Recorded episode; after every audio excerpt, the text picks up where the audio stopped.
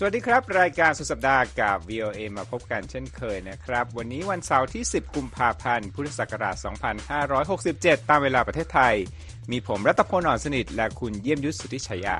ร่วมกันดำเนินรายการวันนี้นะครับ วันนี้เป็นวันตรุษจีนนะครับ พวกเราก็เลยปรากฏตัวในชุดคอจีนผ้าแพรนะครับ และอวยพรให้ทุกท่านสุขสันต์วันตรุษจีนนะครับชินเนียนควายเลอร์กงสีฟ้าฉายครับสำหรับหัวข้อข่าวที่น่าสนใจวันนี้ครับ ไบเดนโต้เดือดหลังถูกระบุในรายงานของอายการพิเศษว่าความจำไม่ดี และเนทันยาฮูนายกรัฐมนตรีอิสราเอลสั่งเตรียมแผนคู่ขนานในราฟาอพยพพลเรือนและถล่มฮามาสในเวลาเดียวกัน เรื่องราวเกี่ยวกับอินโดนีเซียครับ โพคาดอดีตรัฐมนตรีกลาโหมเต็งหนึ่งในศึกเลือกตั้งประธานาธิบดี ข้ามไปที่อินโดนีเซียศาลสูง มาเลเซีย ศาลสูงมาเลเซียฟันกฎหมายอิสลามหลายข้อขัดรัฐธรรมนูญนะครับ นอกจากนั้นแล้วนะครับ ช่วงปลายรายการนะครับ เป็นเรื่องของการลงแข่งของสุนัขนะครับ ที่เรียกว่า Puppy Bowl นะครับ เป็นความบันเทิงคู่ขนาน Super Bowl และท้ายรายการวันนี้ลูกนกแพนกวิน แอฟริกันลืมตาดูโลกทั้งหมด 10 ตัวที่ซานฟรานซิสโก ทั้งหมดในรายการสุดสัปดาห์กับ VOA วันนี้ครับ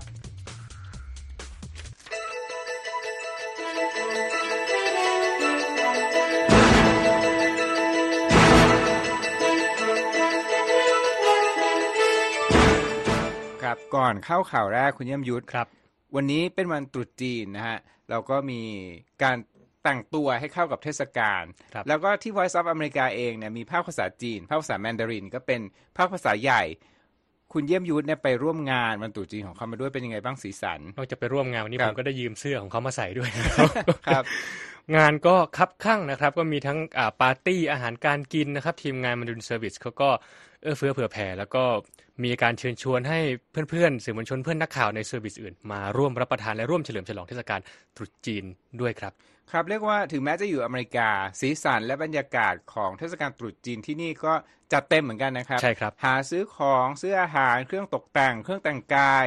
พร็อพสตูดิโอของเราเนี่ยหาซื้อได้ในกรุงวอชิงตันนะครับ เพราะว่ามีตลาดเอเชียอยู่หลายแห่งนะครับ เอาละครับ คุณเยี่ยมยุทธเรามาเริ่มข่าวแรกกันดีกว่านะครับเป็นเรื่องราวที่ผมเกริ่นไว้เป็น กรณีที่ประธานาธิบดีโจไบเดนขึ้นนะฮะคือแสดงอารมณ์ในการตอบนักข่าวนะหลังจากถูกถามเกี่ยวข้องกับบันทึกพิเศษของอายการนะครับ มาฟังข่าวกันนะครับ ประธานาธิบดีโจไบเดนของสหรัฐนั้นโต้กลับในวันพฤหัสบดีนะครับต่อรายงานของอายการพิเศษที่ระบุว่า เขานั้นทำผิดพลาดในการเก็บดูแลรักษาเอกสารราชการชั้นความลับนะครับ ในงานถแถลงข่าวค่ำคืนวันพฤหัสบดีนะครับ มีบางช่วงที่ไบเดนนั้นเถียงกับนักข่าวอย่างดุเดือดคุณผู้ชม เมื่อเขาโต้ข้อมูลในรายงานที่ว่าเขานั้นตั้งใจเก็บเอกสารลับและนำข้อมูลมาให้ผู้อื่นทราบนะครับ ทางด้านไบเดนนั้นก็ได้พูดนะครับบอกว่าคำกล่าวอ้างแบบนั้นไม่ใช่แค่ทำให้คนเข้าใจผิดเท่านั้นนะ แต่ว่ามันยังไม่ถูกต้องอย่างชัดเจนด้วยนะครับอายการพิเศษโรเบิร์ตเฮอร์นะครับสรุปในรายงานว่าไม่น่าจะต้องมีการตั้งข้อหาไบเดนเชิงอาญานะครับ แต่ว่าการเก็บเอกสารของไบเดนนั้นเขาบอกว่ามีปัญหานะครับเขาบอกว่าเก็บในที่ทำงานแล้วก็ที่บ้านพักของตน เกิดความผิดพลาดบางประการนะรายงานข่าวบอกนะครับว่ารายงานของเฮอนั้น บอกว่าถูกเปิดเผยออกมาก่อนหน้าในวันพฤหัสบดี เช่นกันนะครับ ซึ่งตอนแรกคุณผู้ชม โจไบเดนระบุในแถลงการว่ารู้สึกพอใจนะที่เฮอนั้นมีบทสรุปตามที่ไบเดนก็คิดไว้เช่นกันมานานแล้วนะครับ แล้วว่าเรื่องนี้ถือว่าจบไปแล้วนะตอนนี้ แต่เมื่อเวลาดำเนินต่อไปนะ ถึงช่วงค่ำคืนตอนแถลงข่าว มีนักข่าวจี้ถามครับ คุณยมยุทธถามไบเดนว่าในส่วนหนึ่งของรายงาน ระบุนะว่าไบเดนวัย 81 ปี เป็นชายแก่ที่มีความจำไม่ดี แต่เห็นใจผู้อื่นและมีเจตนาดีนะครับ ผู้สื่อข่าวรายหนึ่งนะฮะกล่าวถึงอายุของไบเดนที่เป็นความกังวล กับผู้มีสิทธิ์เลือกตั้ง ซึ่งที่ทราบดีก็คือว่าปีนี้เนี่ยเป็นปีเลือกตั้งประธานาธิบดีสหรัฐ และผู้สื่อข่าวคนนี้ก็ถามถึงประเด็นเรื่องความทรงจำในรายงานพิเศษของอายการผู้นี้นะครับ มาฟังบางส่วนบางตอนของการตอบคำถามของประธานาธิบดีไบเดนกันครับ I'm well meaning and I'm an elderly man and I know what the hell I'm doing. I've been president. I put this country back on its feet. I don't need his recommendation. นั่นนะครับ ประธานาธิบดีไบเดนก็บอกว่า ผมมีเจตนาดี ผมเป็นชายแก่ และผมรู้ตัวดีอย่างแน่นอนว่ากำลังทำอะไรอยู่ ผมเป็นประธานาธิบดี ผมทำให้ประเทศนี้กลับมายืนได้อีกครั้ง ผมไม่ต้องคำแนะนำไม่ต้องการคำแนะนำจากเขา คุณยมยุทธครับมีส่วนหนึ่งที่ผมแปลจากภาษาอังกฤษที่ประธานาธิบดีไบเดนพูดนะว่า I know the hell what I'm doing ครับ เราแปลว่าเป็นการเน้นน่ะ แต่ว่าจริงๆ ควรจะแปลว่า ยังไงที่แบบใส่อารมณ์มากกว่านี้คิดว่าแบบว่า ผมรู้ว่าผมทำอะไรอยู่นะอะไรอย่างนี้ประมาณนั้นเพราะว่าภาษาอังกฤษอาจจะไม่มีคำสร้อยที่เพื่อแสดงอารมณ์คล้ายๆกับภาษาไทยนะครับคือแบบแสดงความขึ้นนะขึ้นครับ What the hell I'm doing I know what the hell I'm doing คือผมรู้นะว่าผมกำลังทำอะไรอยู่เสียงอาจจะนครับเนิบๆแต่ว่าโดยภาษาแล้วมีความขึ้นอยู่ในนั้นครับครับ นอกจากนี้นะครับทนายส่วนตัวของไบเดนนะครับบ๊อบบาวเวอร์ก็ร่วมตอบโต้อัยการพิเศษนี้ด้วยคุณเยี่ยมยุทธค ในรับแถลงการณ์ของบาวเวอร์นะครับกล่าวหาโรเบิร์ตเฮอร์นะว่า อ้างความคิดของการที่มีคำวิจารณ์แทรกอยู่ แล้วก็เป็นข้อมูลที่ไม่มีความเกี่ยวโยง ไร้ข้อมูลสนับสนุนและนอกประเด็นนะฮะทนายส่วนตัวของไบเดนบอกด้วยว่า ไม่น่าจะเกิดแรงกดดัน ไม่ว่าจะเกิดแรงกดดันใด ๆ ต่อรายงานสรุปฉบับนี้ มันเป็นไปตามมันไม่ได้เป็นไปตามกฎและบรรทัดฐานของกระทรวงนะครับ ทั้งนี้ผู้เห็นต่างจากไบเดนก็แสดงความคิดเห็นแทบจะทันทีในเรื่องนี้คุณผู้ชม อย่างเช่นไมค์จอห์นสันนะครับ ประธานสภาผู้แทนราษฎรสหรัฐโพสต์บนแพลตฟอร์ม X นะบอกว่า การแถลงข่าวของท่านประธานาธิบดีคนนี้ ยืนยันอีกครั้งบนหน้าจอโทรทัศน์ที่ถ่ายทอดสดอยู่ ถึงสิ่งที่อัยการพิเศษได้ชี้ให้เห็นในรายงาน คือเขาไม่เหมาะสมที่จะเป็นประธานาธิบดี ทั้งนี้ไบเดนไม่ใช่ประธานาธิบดีสหรัฐคนเดียวที่ถูกวิจารณ์เรื่องการจัดเก็บเอกสารคุณผู้ชม ย้อนกลับไปนะฮะ 51 ปีก่อน ปี 1973 นะครับ นักข่าวของหนังสือพิมพ์ Washington Post นะครับ ระบุถึงอดีตประธานาธิบดีลินดอนจอห์นสันที่เคยนำข้อมูลที่ถูกระบุว่ารับสุดยอดมาพูดต่อนะครับสำหรับอดีตประธานาธิบดีโดนัลด์ทรัมป์นะครับ ก็เผชิญกับข้อหาการกระทำผิด 40 กระทงฮะจากเรื่องการจัดเก็บเอกสารราชการหลังจากที่ลงจากตำแหน่งนะครับทรัมป์กล่าวว่ากรณีของไบเดนนั้นแตกต่างและร้ายแรงกว่าของตน 100 เท่า และบอกด้วยว่าตนนั้นไม่ได้ทำอะไรผิด คดีของทรัมป์นั้นเป็นครั้งแรกที่อดีตประธานาธิบดีสหรัฐถูกตั้งข้อหาในระดับรัฐบาลกลาง โดยทรัมป์นั้นปฏิเสธการกระทำผิดในเรื่องเหล่านั้นนะครับ ก็น่าสนใจอย่างยิ่งนะครับในเรื่องนี้ เพราะว่านักข่าวเนี่ยต้องการที่จะถามในเรื่องนี้ส่วนครับไบเดนนั้น ก็ค่อนข้างที่จะมีปฏิกิริยาออกมาเห็นอย่างชัดเจนนะครับ เมื่อถูกสอบถามเรื่องอายุและความจำแล้วก็เรื่องนี้เนี่ยคิดว่าน่าจะเป็นสิ่งที่ประชาชนพูดถึงในการเลือกตั้งประธานาธิบดีสหรัฐที่วันเลือกตั้งจะตรงกับวันที่ 5 พฤศจิกายนปีนี้นะครับ เอาละครับ อีกประเด็นหนึ่งที่เราจะมาคุยกันในรายการสุดสัปดาห์วันนี้ครับ ก็คือเรื่องของอิสราเอลและฮามาสนะครับ นายกรัฐมนตรีอิสราเอลเบนจามินเนทันยาฮูนั้นก็ได้ออกคำสั่งนะครับ ให้ในให้กองทัพนั้นวางแผนคู่ขนานนะครับที่จะนำไปสู่การอพยพพลเรือน และให้มีการปราบปรามกลุ่มฮามาสที่เมืองราฟาซึ่งอยู่ทางตอนใต้ของฉนวนกาซานั่นเองนะครับ ทั้งนี้นะครับเมืองราฟานั้นอยู่ทางตอนใต้ แล้วก็เป็นที่พักพิงแหล่งสุดท้ายก็ว่าได้คุณเยี่ยมยุทธครับของชาวปาเลสไตน์ที่ทยอยหนีความรุนแรงลงมาเรื่อยๆนะครับจนตรงนี้เนี่ยคือตอนปลายทางใต้ของฉนวนกาซานะ พวกเขานั้นมาหลบภัยอาศัยอยู่ครับสำนักนายกรัฐมนตรีอิสราเอลประกาศคำสั่งดังกล่าว ขณะที่เกิดแรงกดดันต่ออิสราเอลจากทางการเทลอาวีฟนะครับ โดย ก่อนหน้านี้เนี่ยทางการอิสราเอลก็ได้ขู่นะว่าจะปฏิบัติการภาคพื้นดินในราฟาซึ่งนำมาซึ่งปฏิกิริยาที่เป็นแรงกดดันต่อรัฐบาลอิสราเอลนะครับ อันหนึ่งก็คือว่าเมื่อวันพฤหัสบดีนะฮะโจไบเดนก็กล่าวว่า ปฏิบัติการของอิสราเอลที่เกิดขึ้น หลังจากที่ถูกฮามาสบุกในวันที่ 7 ตุลาคมนั้น อยู่ในระดับที่แรงเกินไปนะอันนี่ต้องขอความช่วยเหลือจะคุณเยี่ยมยุทธอีกครั้งหนึ่ครังบภาษาอังกฤษบอกว่า over the top ก็ว่ารุนแรงเกินไปก็คือเกินกว่าปกตินะฮะครับก็เป็นคำที่ประธานาธิบดีสหรัฐนั้นใช้อธิบายนะฮะทั้งนี้ทางการกรุงวอชิงตันนั้นก็กล่าวด้วยว่าจะไม่สนับสนุนปฏิบัติการทางทหารในราฟาหากว่าการกระทำดังกล่าวนั้น ไม่คิดถึงสวัสดิภาพของพลเรือนคุณเยี่ยมยุทธครับ กลุ่มที่ทำงานด้านมนุษยธรรมนะกล่าวว่ามีชาวปาเลสไตน์เสียชีวิตจำนวนมากนะครับ ถ้า กองทัพอิสราเอลนั้นบุกราฟาแล้วก็เตือนถึงวิกฤตที่อาจจะเกิดขึ้นต่อความเป็นอยู่ของประชาชนในเมืองดังกล่าว ซึ่งอยู่ติดกับชายฝั่งทะเล แล้วก็ติดกับประเทศอียิปต์ด้วยคุณผู้ชม รัฐบาลของเนทันยาฮูกล่าวว่าที่บริเวณเมืองราฟานั้นมีกองพันถึง 3 กองพันของกลุ่มฮามาสอยู่นะครับ โดยระบุว่าอิสราเอลนั้นจะไม่สามารถทำตามเป้าหมายในการกำจัดฮามาสได้สำเร็จ ถ้าพื้นที่ดังกล่าวนั้นยังมีกลุ่มติดอาวุธนี้อยู่นะครับ ขณะเดียวกันนะครับ ฝ่ายอิสราเอลระบุว่าพลเรือนนั้นควรได้รับการอพยพออกจากพื้นที่ดังกล่าวนะครับท่าทีของเนทันยาฮูที่ให้กองทัพอิสราเอลวางแผนคู่ขนานที่ว่าไปนั้น เกิดขึ้น 2 วัน หลังจากที่เขาปฏิเสธข้อเสนอหยุดยิงของฮามาสที่มีเงื่อนไขการปล่อยตัวประกันของกลุ่มติดอาวุธ ที่ฮามาสนั้นจับเอาไว้อยู่นะครับ โดยเป็นตัวประกันของฝ่ายอิสราเอล แล้วก็ชาวต่างชาติคนอื่นๆด้วยนะครับ ก็เรียกได้ว่าเป็นสิ่งที่สหรัฐนั้นพยายามที่จะประสานให้เกิดความตกลงหยุดยิงนะเราเห็นรัฐมนตรีต่างประเทศแอนโทนีบลิงเคนใช่ไหมคุณเยี่ยมยุทธครับ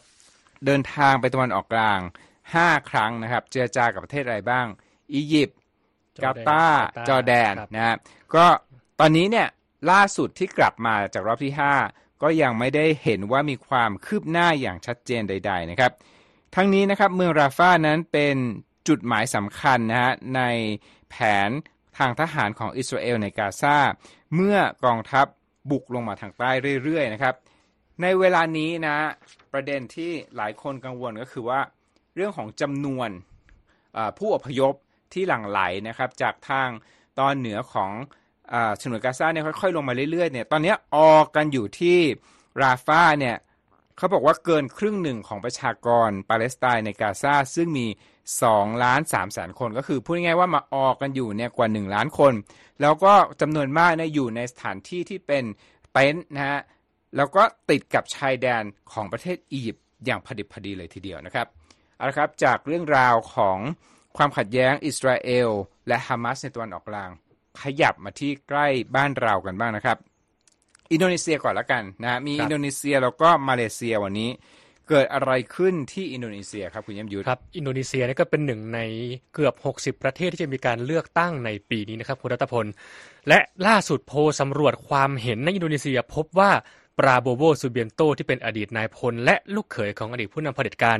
เป็นผู้ที่ได้รับคะแนนนิยมเต็งหนึ่งนำมาเป็นอันดับหนึ่งนะครับในฐานะผู้ลงสมัครรับเลือกตั้งประธานาธิบดี ที่จะมีการเลือกตั้งขึ้นในวันที่ 14 กุมภาพันธ์นี้ตามการรายงานของรอยเตอร์ครับประชาชนจำนวน 1,200 คนที่ร่วมทำแบบสอบถามที่จัดทำโดยอินดิกาตอร์ Politik ในระหว่างวันที่ 28 มกราคมถึง 4 กุมภาพันธ์นะครับ จำนวนถึง 51.8%แล้วครับพุทธพล เรียกว่าเกินครึ่งหนึ่งเลยนะครับ ระบุว่าจะโหวตลงคะแนนเสียงให้กับปราโบโวและอีก 24.1%และ 19.6%จะโหวตให้กับคู่แข่งอย่างอานีสบาสวีดัน และกันจาร์ ปราโนโวตามลำดับครับ ปราโบโวเป็นใครก็ต้องเล่าว่าอดีตนายพลผู้นี้เคยดำรงตำแหน่งรัฐมนตรีว่าการกระทรวงกลาโหม ลงชิงตำแหน่งผู้นำสูงสุดของอินโดนีเซีย ครั้งนี้นับเป็นครั้งที่ 3 แล้วนะครับ เพราะว่าครั้งสองครั้งก่อนนี้ไม่สามารถเอาชนะโจโกวิโดโดในการเลือกตั้งเมื่อปี 2014 และ 2019 ได้ โดยครั้งนี้มีประชาชนราว 205 ล้านคน ที่มีสิทธิ์ลงคะแนนเสียงเลือกตั้งที่กำลังจะมาถึง ครับครับปราโบเป็นบุตรเขยของอดีตประธานาธิบดีซูฮาโต ซึ่งเป็นผู้นำที่ปกครองอินโดนีเซียยาวนาน 31 ปีนะครับ ตัวปราโบเองเคยถูกกล่าวหาว่ามีส่วนเกี่ยวข้องกับการลักพาตัวในกิจกรรมนักศึกษาในปี 1998 และเกี่ยวข้องกับการละเมิดสิทธิมนุษยชนในติมอร์ตะวันออกและปาปัว ซึ่งเป็นข้อหาที่ข้อกล่าวหาที่ยังไม่ได้รับการพิสูจน์และปราโบโวก็ปฏิเสธมาตลอดครับโพลของอินดิกาตอร์ Politik เป็นการสำรวจความเห็นที่ชาวอินโดนีเซียจับตามองมากที่สุด และแม้ที่ผ่านมาปราโบโวจะมีคะแนนนิยมในโพลนี้มากที่สุดนะครับ แต่ว่าผลสำรวจครั้งล่าสุดนี้นับเป็นครั้งแรกที่ได้รับความนิยมมากกว่า 50%บูร์ฮานุดดินมูห์ตาดีครับนักวิจัยจากอินดิกาตอร์ระบุว่าค่าความนิยมของปราโบโวครั้งล่าสุดนี้ทำให้ความเป็นไปได้ ที่จะเกิดการเลือกตั้งรอบ 2 ในเดือนมิถุนายนในกรณีที่ไม่มีผู้สมัครรายใดได้คะแนนเกินกึ่งหนึ่งมีโอกาสน้อยลงนะครับ โดยผลสำรวจครั้งล่าสุดมีขึ้นระหว่างที่กระแสวิพากษ์วิจารณ์ตัวประธานธิบดีโจโกวิโดโด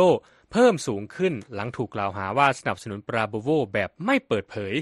ยกตัวอย่างเช่นการปรากฏตัวร่วมกันในสถานที่ราชการนะครับทั้งนี้ข้ออ้างนี้พันธมิตรของวิโดโดได้ออกมาปฏิเสธข้อกล่าวหาโดยวิโดโดยังไม่ประกาศสนับสนุนผู้สมัครรายใดอย่างเปิดเผยนะครับ แต่ว่ายิบรานรากาบุมิงรากา ซึ่งเป็นลูกชายของวิโดโดเป็นผู้สมัครรองประธานาธิบดีร่วมกับปราโบโว หลังศาลรัฐธรรมนูญมีคำตัดสินเปลี่ยนคุณสมบัติผู้ลงสมัครรับเลือกตั้ง เปิดทางให้เขาสามารถลงแข่งได้นะครับ เรื่องนี้ก็เรียกเสียงวิพากษ์วิจารณ์อยู่ประมาณหนึ่งเลยทีเดียวเชียวนอกจากนั้นผู้ให้ความเห็นกับอินดิกาตอร์จำนวนเกือบ 90%เชื่อว่าประธานาธิบดีวิโดโด สนับสนุนปราโบโวมากกว่าผู้สมัครผู้สมัครรายอื่นนะครับโดยทั่วไปแล้วผู้ดำรงตำแหน่งทางการเมืองในอินโดนีเซียจะมีท่าทีเป็นกลาง แม้ว่ากฎหมายจะอนุญาตให้สามารถช่วยหาเสียงได้ ตราบใดที่ไม่ได้ใช้งบประมาณรัฐ โดยวิโดโดนะครับดำรงตำแหน่งมาครบ 2 วาระ และไม่สามารถลงสมัครรับเลือกตั้งได้แล้วนะครับ เพราะว่ารัฐธรรมนูญอินโดนีเซียจำกัดการดำรงตำแหน่งเอาไว้ที่ 2 วาระครับคุณรัตพลครับก็เป็นข่าวเลือกตั้งปีนี้เนี่ยเรารายงานข่าวเลือกตั้งเยอะมากคุณเยี่ยมยุทธครับใช่ครับของอินโดนี้ย้ำอีกทีเกิด 14 กุมภาพันธ์วันวาเลนไทน์นะครับครับแต่ว่าปฏิทินเลือกตั้งปีนี้ทั้งปีเรียกว่าแน่นจริง ๆ นะครับ เราเห็นไปแล้วใช่ไหมไต้หวันก่อนหน้านี้นะครับใช่ครับแล้วก็อินโดนีเซียจะเกิดขึ้นแล้วยังจะเห็น อาของปากีนอ่าปากีสถาน แล้วก็บังกลาเทศก็เกิดขึ้นแล้วนะฮะอินเดียแล้วก็ของสหรัฐนี่ก็จะมีถูกไหมฮะนอกจากนี้มีรัสเซียเม็กซิโกและอิหร่านเรียกว่าคับข้างจริง ๆ นะฮะปฏิทินการเลือกตั้งปีนี้เอาละเกริ่นไว้ว่าจะพูดถึงมาเลเซียคุณผู้ชม อันนี้เป็นเรื่องของกฎหมายนะเป็นเรื่องของศาลรรัฐธรรมนูญใช่ไหมคุณยมยุทธที่ลง ความเห็นเกี่ยวข้องกับกฎหมายที่เกี่ยวข้องกับศาสนาอิสลาม เป็นยังไงบ้างครับเรื่องนี้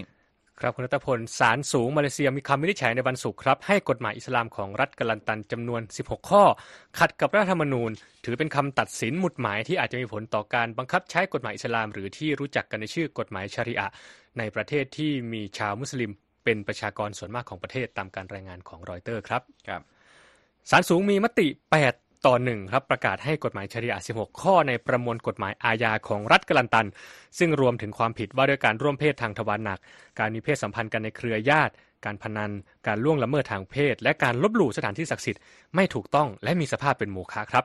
โดยประธานศาลสูงเติงกูไมมุนตวนมัดกล่าวว่ารัฐกาลันตันไม่มีอำนาจออกกฎหมายข้างต้น เนื่องจากประเด็นข้างต้น อยู่ภายใต้อำนาจ การออกกฎหมายของรัฐสภาส่วนกลาง กล่าวก็คือว่าเป็นอำนาจของรัฐบาลกลางในการออกกฎหมายเกี่ยวกับเรื่องประเด็นข้างต้นนะครับ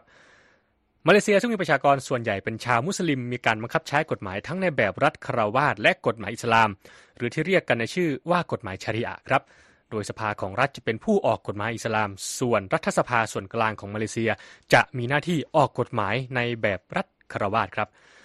รัฐกลันตันตั้งอยู่ติดกับพื้นที่ภาคใต้ของประเทศไทย และปกครองโดยพรรคอิสลามแห่งมาเลเซีย หรือว่าพรรค PAS ที่สนับสนุนการตีความกฎหมายอิสลามแบบเคร่งครัด และที่ผ่านมาครับพรรค PAS ได้รับความนิยม เพิ่มขึ้นสืบเนื่องจากกระแสอนุรักษ์นิยมอิสลามในหมู่ประชาชน ชาวมาเลมุสลิม โดยในสภานะครับส่วนกลางพรรค PAS มีที่นั่งในรัฐสภาเป็นจำนวนมากกว่าพรรคอื่น และถือเป็นความท้าทายให้กับนายกรัฐมนตรีอันวาอิบราฮิม ซึ่งกำลังนำกลุ่มรัฐบาล ที่มีหลายเชื้อชาติด้วยนะครับ เรื่องคำพิพากษาที่เกิดขึ้นในวันศุกร์ก็ส่งผลสะเทือนไปยังกลุ่มอนุรักษ์นิยมมุสลิม ซึ่งที่กลัวว่ากฎหมายชาริอะในมาเลเซียจะถูกบ่อนทำลายลงนะครับ ในข้อกังวลส่วนนี้เติงกูไมมุนประธานศาลสูงระบุว่าเรื่องนี้ไม่เกี่ยวข้องกับตำแหน่งแห่งที่ของศาสนาอิสลามในมาเลเซีย เพราะว่าเป็นการพิจารณาเพียงแค่ว่าฝ่ายนิติบัญญัติของรัฐกาลันตัน ใช้อำนาจเกินขอบเขตหรือไม่ ดยหลังคำวินิจฉัยรัฐมนตรีว่าการกระทรวงกิจการศาสนามูฮัมหมัดนาอิมมอกตาก็ระบุว่าจะมีมาตรการเสริมสร้างความเข้มแข็งให้กับศาลชารีอะนะครับแต่ว่ามูฮัมเหม็ดฟัสลีฮัสซัน ซึ่งสังกัดอยู่ในรัฐบาลรัฐกาลันตันก็ออกมาแสดงความผิดหวังครับ แล้วก็ระบุว่าจะขอเข้าปรึกษากับสุลต่านมูฮัมหมัดที่ 5 แห่งรัฐกาลันตัน ซึ่งเป็นผู้นำแห่งรัฐโดยตำแหน่ง และมีหน้าที่พิทักษ์ศาสนาอิสลามครับคุณรัฐพล ครับ โอ้ขอบคุณมากครับอะพูดถึงเรื่อง กฎประเพณีต่างๆนะมีเรื่องหนึงจะเล่าให้ฟัง เกี่ยวข้องกับงานของ Voice of America ด้วย คือเมื่อสักสองปีที่ผ่านมาเราก็ได้พบกับคู่รักคู่หนึ่ง โดยการทำข่าวเรื่องสงครามยูเครนเนี่ยนะครับครับฝ่ายหญิงนะฮะเป็นผู้หญิงไทยนะครับเอ่อคุณเลิฟนะเอ่อเป็นผู้ที่ลี้ภัยสงครามนะครับ ได้พูดคุยกับเราถึงประสบการณ์ในการเดินทางเอ่อหนีความวุ่นวายที่เกิดขึ้น แล้วเราก็ได้รู้จักกับคู่รักของคุณเลิฟนะครับก็คือคุณเจน ตอนแรกที่สองคนนี้เนี่ยรู้จักกันนะคุณเจนอาตอนนี้เป็นหญิงข้ามเพศ แต่ตอนนั้นเนี่ยอ่ายังอยู่ในช่วงก่อนการเปลี่ยนผ่าน ก็พอคุยไปคุยมา เรื่องราวก็ได้กลายมาเป็นเรื่องราวเชิงลึกที่เราครับสรุปคือรายงานเชิงลึก แล้วก็ผลิตออกมาเป็นสารคดีคุณผู้ชม เป็นสารคดีที่เราใช้ชื่อว่า Love Jane รักข้ามสนามรบนะฮะ คือเป็นเรื่องราวความรักที่เดินทางคู่ขนานนะด้านหนึ่งก็คือการค้นพบตัวตนเองของคุณเจนนะชื่อเดิมคือคุณเดมิโทรแล้วก็คุณเลิฟท่ามกลางไฟสงครามที่เกิดขึ้นนะฮะระหว่างรัสเซียและยูเครน ชีวิตเนี่ยเดินทาง ไปตามประเทศต่างๆ และเรานะก็ติดตามถ่ายทำสารคดีชิ้นนี้นะทั้งในประเทศไทยแล้วก็ในสวิตเซอร์แลนด์นะครับ ตอนนี้นะครับสามารถดูได้แล้วนะบนช่องทางเว็บไซต์ voathai.com นะครับรีบเข้าไปดูนะครับ เป็นเรื่องราวที่ตรงกับเดือนแห่งความรัก แล้วก็ก่อนที่จะครบรอบ 2 ปีสงครามรัสเซียยูเครนนะครับ ติดตามได้นะครับ www.voathai.com ครับ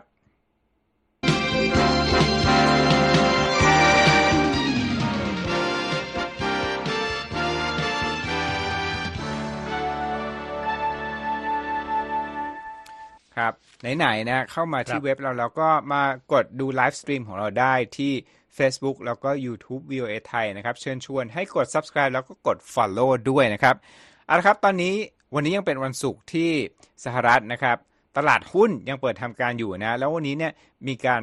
ข้ามผ่านเส้นสำคัญทางจิตวิทยาด้วยนะฮะอ่ามาติดตามกันเลยนะครับดาวโจนส์วันนี้ปิดลบนะครับ ติดลบ 54.64 จุดมาอยู่ที่ 38,671.69 S&P บวก 28.70 จุด ข้ามเส้นทางจิตวิทยาเหนือ 5,000 จุดแล้วนะครับ ตอนนี้มาอยู่ที่ 5,026.61 จุด และ NASDAQ บวก 196.95 จุด มาอยู่ที่ 15,990.66 นะครับ ราคาทองคำลดลง 0.41%นะปิดที่ 2,000 2,039 กับอีก 50 เซนต์ต่อออนนะครับ และ 1 ดอลลาร์แลกได้ 35 บาทกับอีก 91 สตางค์นะครับเอาเรื่องต่อไปนะโหช่วงท้ายรายการวันนี้คับข้างไปด้วยเรื่องอะไรคุณเยี่ยมคุณเยี่ยมยุทธเป็นเรื่องราวของสัตว์โลกน่ารักครับคุณรัตพลก็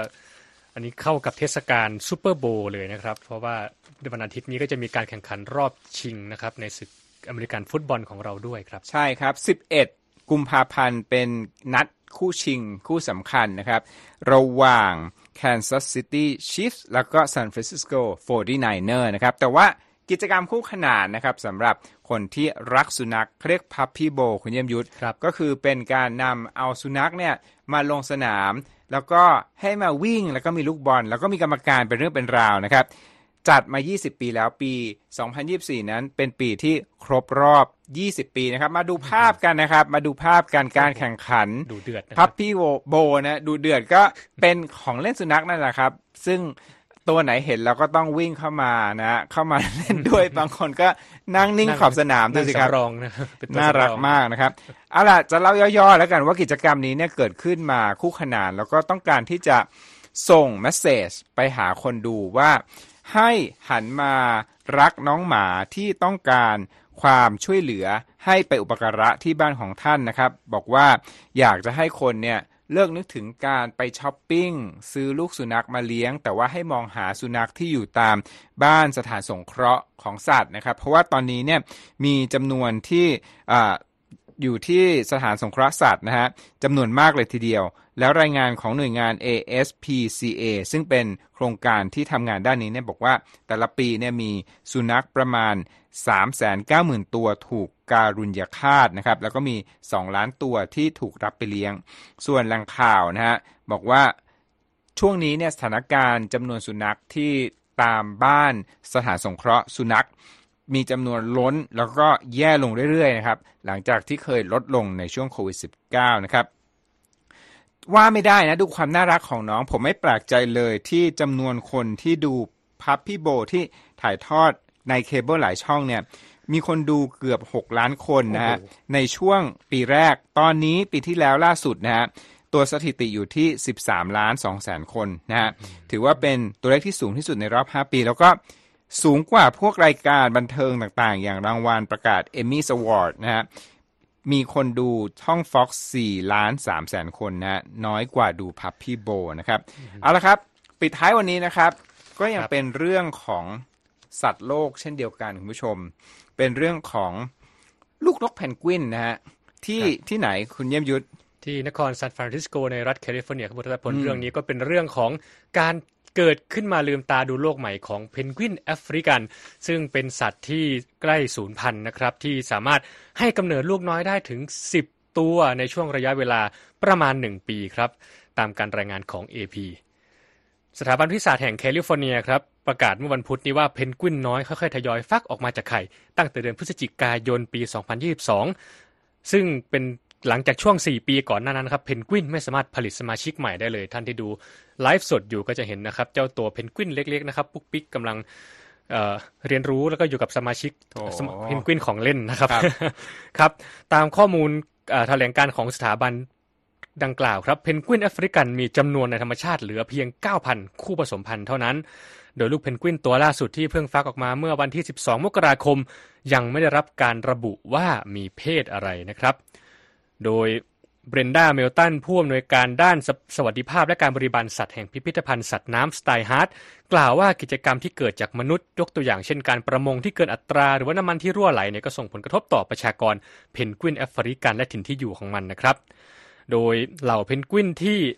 เกิดมาใหม่นะครับจะใช้เวลา 3 สัปดาห์แรกอยู่ในรังกับพ่อแม่ของมันครับ และหลังจากนั้นจะถูกฝึกให้ว่ายน้ำและกินปลาที่นักชีววิทยาเป็นผู้ให้ และจะถูกนำเข้าฝูงเมื่อมีความพร้อม โดยเพนกวินที่มีอายุมากที่สุดในกลุ่มนี้นะครับ ที่อยู่กันมาเนี่ยก็เรียกว่าอยู่กันมานานทีเดียวเชียวชื่อว่าโอปอเป็นเพนกวินเพศเมียที่มีอายุถึง 36 ปี โดยเจ้าโอปอเป็นนักจับปลากลางอากาศมือฉมังในขณะที่คู่ของเธอที่ชื่อว่าพีทเนี่ยมีนิสัยชอบกินมุมมามนะครับ แล้วก็ชอบทำท่ากรุ้มกริ่มเจ้าชู้เป็นยังไงไม่รู้เหมือนกันนะครับ ครับโอ้โหสิบตัวนะนี่ครับ ถ้ามากกว่านี้เนี่ยอาจจะตั้งทีมฟุตบอลได้อีกรืตัวว่าหนึ่งนะครับหรือว่าตั้งทีมเพนกวิน Bowl ก็ได้นะ เพราะว่าตอนนี้เนี่ยผมลืมบอกไปเมื่อข่าวเมื่อสักครู่ว่ากระแสของเอาสัตว์มาเล่นเกมที่เป็นคู่ขนานซูเปอร์โบว์เนี่ยมีนอกเหนือจาก puppy ด้วยนะ เพราะว่าโอ้มีไปจนถึงไก่ครับนะฮะมีไปจนถึงสัตว์ที่เป็นตัวนิ่ม แล้วก็อีกอีกสิ่งหนึ่งที่เป็นน่ารักก็คือเอ่อ hedgehog หรือว่าเอ่อเม่นขนอ่อนนะครับ ก็เป็นเรื่องราวนะครับเม่นแคระเม่นแคระเป็นเรื่องราวสัตว์ที่วันนี้นำมาเสนอ โดยเฉพาะอย่างยิ่งเรื่องสุดท้ายวันนี้นะเป็นเรื่องของการกำเนิดสัตว์นะครับก็เข้ากับบรรยากาศของการกำเนิดเกิดขึ้นของปีใหม่นะครับ วันนี้ผมและคุณเยี่ยมยุทธนะครับ ก็ขออวยพรนะครับ ให้ทุกท่านนั้นมีความสุข มีความโชคดีนะครับ คิดสิ่งใดขอให้สมปรารถนารวยๆเฮงๆตลอดปีที่มาถึงครับ สวัสดีครับ สวัสดีครับ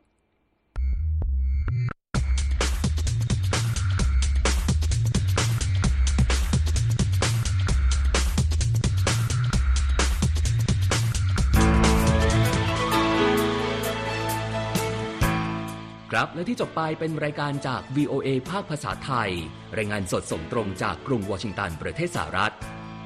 คุณผู้ฟังสามารถติดตามข่าวสารจากทั่วโลกได้ในทุกที่ทุกเวลาที่เว็บไซต์ voa thai com รวมถึงทุกช่องทางในโซเชียลมีเดีย Facebook YouTube Twitter และ Instagram เริ่มต้นวันด้วยการอัปเดตข่าวสารจากทั่วโลก ผ่านรายการข่าวสดสายตรงจาก VOA ภาคภาษาไทย และสุดสัปดาห์กับ VOA ทั้งยังเรียนรู้เรื่องราวทางวัฒนธรรม และไลฟ์สไตล์ผ่านรายการภาษาอังกฤษแบบอเมริกันของเรา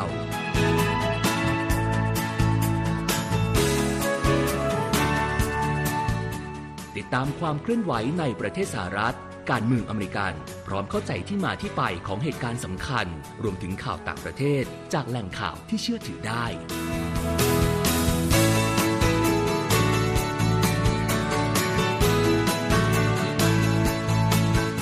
นอกจากนี้ VOA ยังมีบทสัมภาษณ์และคอนเทนต์แบบ Exclusive จากบุคคลที่น่าสนใจหลากหลายวงการ และยังมี